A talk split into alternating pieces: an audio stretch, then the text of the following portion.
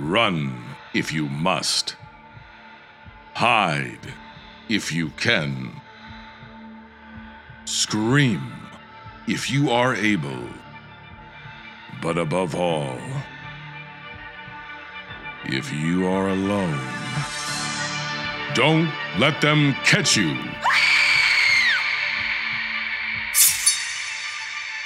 The Slashers.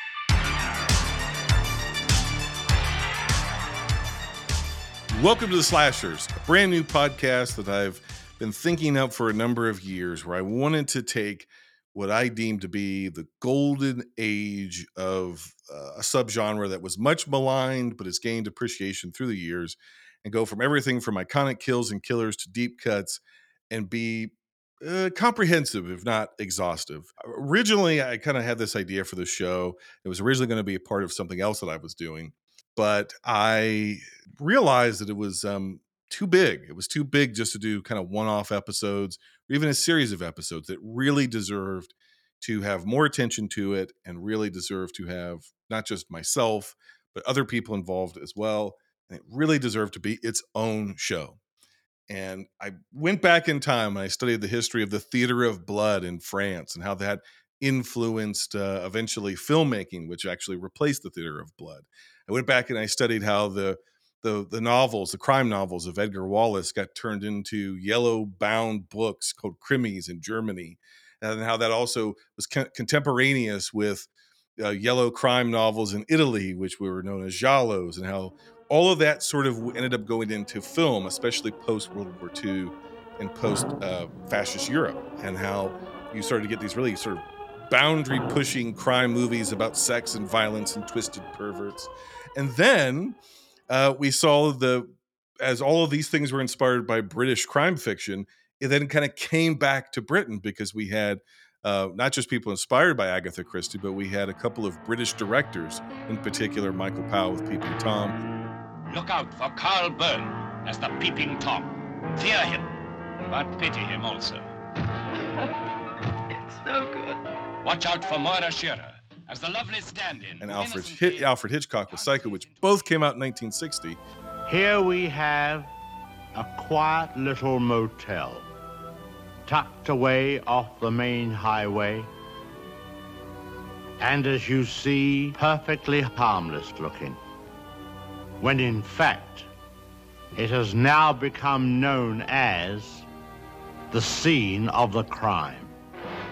Which kind of took all of that and and, and uh, made it a little bit more mainstream, a little bit less, a little bit more, less egregious, more psychological, and how that would go on to influence survival films in the um, new Hollywood. The biggest, bloodiest horror show in history. I drink your blood. Hollywood collapsed by the end of the 1960s, into the early 70s a bunch of brand new filmmakers film brats and and film fanatics who grew up on um, these sorts of films and were heavily inspired by european french and italian filmmakers decided to make their own movies and they made movies like last house on the left and i spit on your grave and uh, the hills have eyes and texas chainsaw massacre and a very young filmmaker who looked like an old man his entire life was then approached by a producer who wanted to cash in on all these massacre movies, all these uh, rape revenge movies, and female survivalist films. And he wanted to do a babysitter massacre movie. And he approached two two young filmmakers actually, John Carpenter, Debra Hill, and they decided if we're going to do it, do we want to make another sort of sleazy movie, another just sort of uh, Texas Chainsaw Massacre psycho ripoff, or do we want to be influenced more directly by giallo films? Do we want to be more about tension? Are we going to be influenced by Bob Clark's uh, Black Christmas and focus more on suspense and tension and kind of elevate this a little bit, uh, so to speak? I'm big on form and structure, and within a certain context, doing certain things. The film I'm making now, Halloween, uh, hopefully will be a, is a horror film, loaded with scares, suspense scares, not hopefully not grisly or, or gory, but, but suspenseful, making people on the edge of their seats. I enjoy doing that.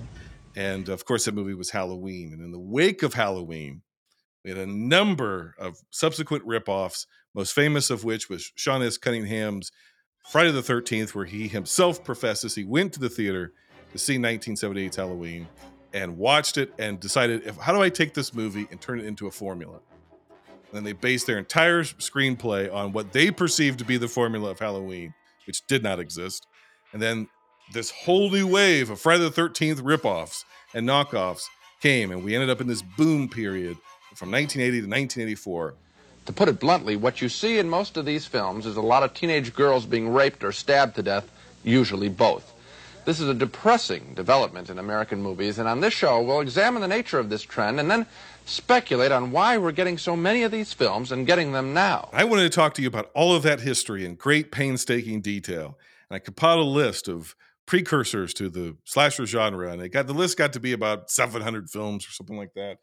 And I went to someone who I was interested in joining me uh, in doing this adventure, this comprehensive look at the genre. And he said, Buddy, you got to scale down. You got to focus your attention. You can't cover everything because this would be our full time job, our full time podcast. We don't have time for that. So, uh, that person is Paul, who you may know as one of the hosts of formerly known as the Countdown Movie and TV Reviews podcast, now just the Countdown Podcast. He's an Australian podcaster, one of the most successful independent podcasters from his part of the world. Um, Paul, you agreed to do this. You helped pare this down and give a, a more supreme, centralized focus to it. And you are going to be my co host for this bastard creation of ours, the slashers. Madness. madness. Absolute madness. Yeah. Why? How did you talk me into this, Jason? no, it's an absolute honor to be here. I am very excited by what we're about to unleash on an unsuspecting horror community and the sub community within it, the slasher appreciators. You have, when you had 700 films, you didn't just go, you know what, let's, and as you said right at the top, let's not just do the Friday the 13th and the Nightmare on Elm Streets and the like you said, let's go into the deepest, darkest, nastiest corners of the Mhm. slasherdom. So we cover it all. I know on your main show on binge movies, you're talking about, you know, we cover everything from the uh, Francois Truffaut to the what's the other side of that coin Tommy Wiseau's. to the Tommy Wiseau. So you've done the same thing here, and there are some absolute pieces of shit. I disagree on some of into- those. Some of those. into the limelight Yeah. and you've made me watch and i you know my mind has been blown it's been blown apart it's been pulled back together again by some of the conversations that we've had around those films and yeah i was it was quite the project i've seen a lot of movies over the last month or two and it's been a pleasure to go on this journey with you so I thought you were going to say there. I approached a guy who told me to cull it back, and then I gave up on him and went to another guy, and he gave up on him, and I went, and eventually, twelve people down the line, I got to you, Paul, and here I am because I was foolish enough to say yes. Yeah, so it's gonna be it's gonna be a hell of a journey. you were my number one choice to do this. For those that don't know us or only know one of us, you and I have been doing guest appearances with each other for almost a decade, about eight or nine years. Yeah, it's come up on right. Yeah. And for the last four years, we've been doing something on my main show where we would take an entire horror franchise and rank it during Halloween season in one or two episodes. And those are some of the Madness. most listened to, Wholesome. downloaded episodes of all time in the history of the show. And it always attracts a very, very large audience. And the horror community is a there's a it's a huge community Massive. of people, massive community of people of all different types of people from all different walks of life, all different pers- persuasions. It's a very inclusive community, and we've always gotten a lot of support from the horror community in that. And we're both horror movie fans, and so it seemed only right again. that if we're going to do something together, which we've wanted to do for a while, um, we we should probably do something in that genre in, in with with that fandom that already is very supportive of us and and something that we're already fans of and so yeah to your point we're we're covered at all this is for both casual horror movie fans people who want to learn more about the slasher genre people who know a shit ton more than us i think we'll get something out of it if nothing else but hope so. frustration and yelling at us all the facts we're getting wrong and um and we're we're covering drive-in movies that were barely barely seen when they were released that have only like barely been preserved through time they're falling apart in shreds and we're getting them and we're watching them and we're covering those those AAA titles that are, have become iconic for a reason that everybody watches every Halloween season. Everybody remembers. We're we're, get, we're covering it all, not exhaustively because this is a big decade for slasher films, but I would say comprehensively. We're getting a spectrum of films, and it's so big, it's so massive, Paul, that the two of us are not enough to do it. No, no, we were never going to be enough. It was ridiculous thought slash assertion that we could do it ourselves. And so you had the genius idea of let's not just do it ourselves. Yeah. Let's throw in a wild card. Let's throw in somebody who is smarter than us. We're two slobs. Yep. Let's throw in somebody who knows what the hell they're talking about. Let's throw in, okay, I'm a genre movie apologist. I'm a cult movie, drive-in movie apologist. You're a film snob, gore hound, blood pervert. Blood pervert, excellent. but we need something to to counterbalance that and that counterbalance the wild card of it all i am proud the third act twist of all of this to firmly finally announce our third host of the show is megan kearns from spoiler piece theater uh, and many other outlets many other film criticism outlets megan Aw. how the hell are you why did you agree to do this Hi guys, thank you so much. That was such a lovely introduction. Um, I And mean, we're very I- sorry. yeah i'm sorry all I kept thinking is, is that you guys are not slobs. I am not smarter. You guys are amazing, and it is a complete privilege and joy and Very delight and honor to be here with you too. And I did this because Jason, I'll do anything you ask. Like you should know that by now. Whoa, hey. I wouldn't have believed that, but I do believe it now. now we've done what we've done Yeah. for the show. Yeah. You message me and you're like, "Can you do that?" Yes. Do you want to do? Yes. On one of these episodes, I'm I, I say it uh, uh, if it makes the final edit, but I'll say it again here so it gets out there. Megan is one of my favorite people to intellectually spar with. So is Paul, uh, because even when even when we agree, we hardly ever agree for the same reasons. And we even if we come to the same consensus, it's for from different perspectives. and that is what I think is going to make the show so interesting is that we really do the three of us have wildly different tastes, wildly different perspective. And we are all, you know. I am true. the creator of this show mostly, but I am an equal host to these other two people. This is we are all hosts of this show. Throughout the show, you're going to hear us sort of changing duties and and we're going to revolve who who leads the show off. So these are we're all co-hosts to each other. These are not my co-hosts. I'm not the main host. Uh, I may be executive producer, but these are my. We're all co-hosts to each other. We are uh, uh, all first among equals. So, and Megan, I wanted you to be a part of this. I pitched it to Paul. Paul thought it was a great idea um, to have a legitimate film critic, someone who loves horror movies. That I think might surprise some of your listeners at Spoiler, some of them who are newer to you. Tell us about your love for horror movies, how you grew up with them. I did. Yeah. So, I mean, I don't always get to choose what I write about. Sometimes it's assigned to me. Yeah. But when I do get to choose, I often gravitate towards genre, whether it's horror, sci fi, or fantasy. Um, and we do cover a lot of horror on Spoiler Piece. We cover a lot of newer horror and indie horror. Yeah. Um, but yeah, no, a lot, not everyone knows this about me because, yeah, I grew up watching horror. Um, I love, and specifically slashers. I grew up watching obscure horror. I grew up watching the the really well known classic slashers like Nightmare on Elm Street um, and many others. Now I don't know why that's the only one I'm thinking of, probably because we're just talking about that recently. But yeah. no, I grew up watching horror. I love horror. Um, I love that horror. It, I mean, when I was young, I loved being scared. I loved that kind of visceral thrill. And as I got older, I still love that visceral thrill. But then I started kind of delving into more of the history of filmmaking and of horror specifically, and how so much of it is you talked about this on one of the episodes that'll be upcoming about marginalization and and how people from the fringes and you know and then horror becomes mainstream and, and so on and so forth and horror really does resonate with many like you said vast array of people from various walks of life and various communities, but it does kind of at its core speak to kind of outcasts and people who feel marginalized in some way, shape, or form. And I think that's part of it. But another part of it for me is that I find the primal nature of exploring visceral emotions of like fear and revenge and so on and so forth and looking at the body and the nature of the body i find that also fascinating and i feel that horror really boils things down to these primal emotions and to mm. exploring parts of the body and how we interact with the body as individuals and as collectively as a society. And I also think that horror is one of the most political genres, which also is just mm. fascinating to me because all art is political, even when it's apolitical. And horror really delves into so many facets of society.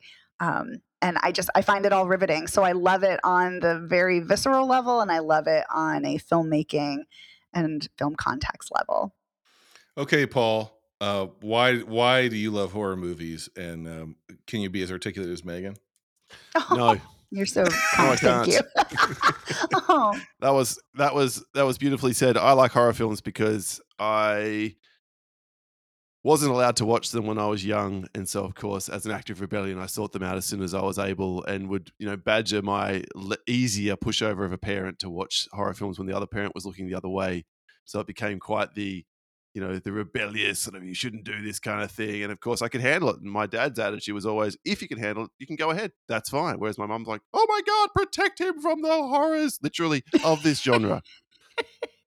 so, it's a little bit of a call it what you will finding my own identity is wrapped up in horror. And mm. I know it's such a divisive genre that people who love horror will, you know, go to the ends of the earth and will watch a hundred films to find that one diamond in the rough, which is absolutely blows their mind. And they can recommend it to all their other horror film fan friends and in the communities and the like.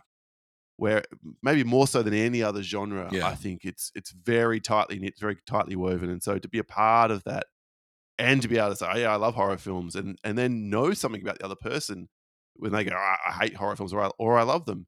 My wife hates horror films. I still married her. So it's not like it's a judgmental thing. It's just a, are we going to vibe at that yeah. particular level? And so, you know, it's nice to vibe with the two of you, even though, as you said, Jason, we we come at it from very different kinds of perspectives. So horror is kind of the forbidden fruit.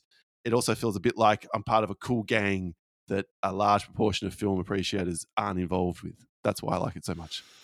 Yeah, for me, I grew up with the genre. Obviously, I grew up with a dad who went to the video store every weekend, if not multiple times a week, and came back with two bags full of movies and and two sacks full nice. of movies. Nice. And uh, one one of them would be, you know, whatever the latest drama was that he thought my mom would like, courtroom drama probably, and then maybe some whatever the recent Disney movie was or kids movie, and maybe a couple action movies. And the other bag was all horror movies, science fiction and horror in particular. And that was the full range of horror movies from, again, like AAA titles to anything Charles Band put out, you know, and maybe even some Tromas, you know. And so oh, wow. um, I grew up with it all, man. And it was all in the house. And it's something I really bonded with my dad over is watching horror movies. And um, some of my earliest memories of being terrified in my life and scarred for years came the Nightmare on Elm Street. I saw it when I was three years old. Not great. Uh, um, so I've always had an interest in it, and as my appreciation for film and film history has grown, um, and in particular, like genre film history, and how it's a great indicator of where the larger Hollywood history was going. Um, yes. I think no genre is a better sort of bellwether uh, than than the horror genre. And in the 1980s, of course, it's the slasher genre. And we're going to cover that. You know, we, Megan, you mentioned it. It's like we go from really outsider kind of stuff to as middle of the road as you could possibly go within a very mm-hmm. short period of time. So if it, I, I promise you, there's going to be people who are going to listen and go, why didn't you cover this? And why didn't you cover that? And why did you do this? And why didn't you do that? And I, we welcome those comments we want to know what you want to hear from us, what you feel we're missing out on. The best place to leave those comments as you listen to the show is in a review on Apple Podcast or on Spotify. Um, this is a limited series. We're going to have a number of episodes. If there's enough of a response and embrace of it, because we are both busy, we're all three of us, I should say, busy, Yeah. busy, busy people, um, especially when it comes to the world of film. We, we enjoy doing it, but this is a passion project for all three of us.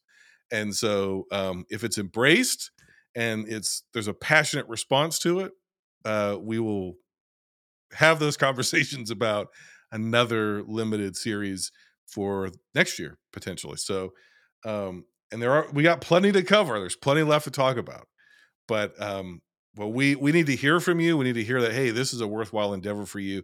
Leave us a review, and in your review, throw some ideas at about talk about this movie, talk about that movie. Oh, We want to be bombarded with responses, um, so feel free to do so. Exactly. Yeah.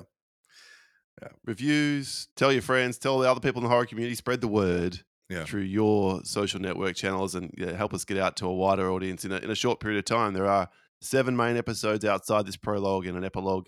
So it's going to be all over with just after Halloween Yep. of this year. And the first episode will drop right after this. So you should be able to get this prologue and the first episode to get your teeth right into it and get going from there. And uh, hopefully you'll stay with us on the journey. And I can guarantee you, it really is quite the journey.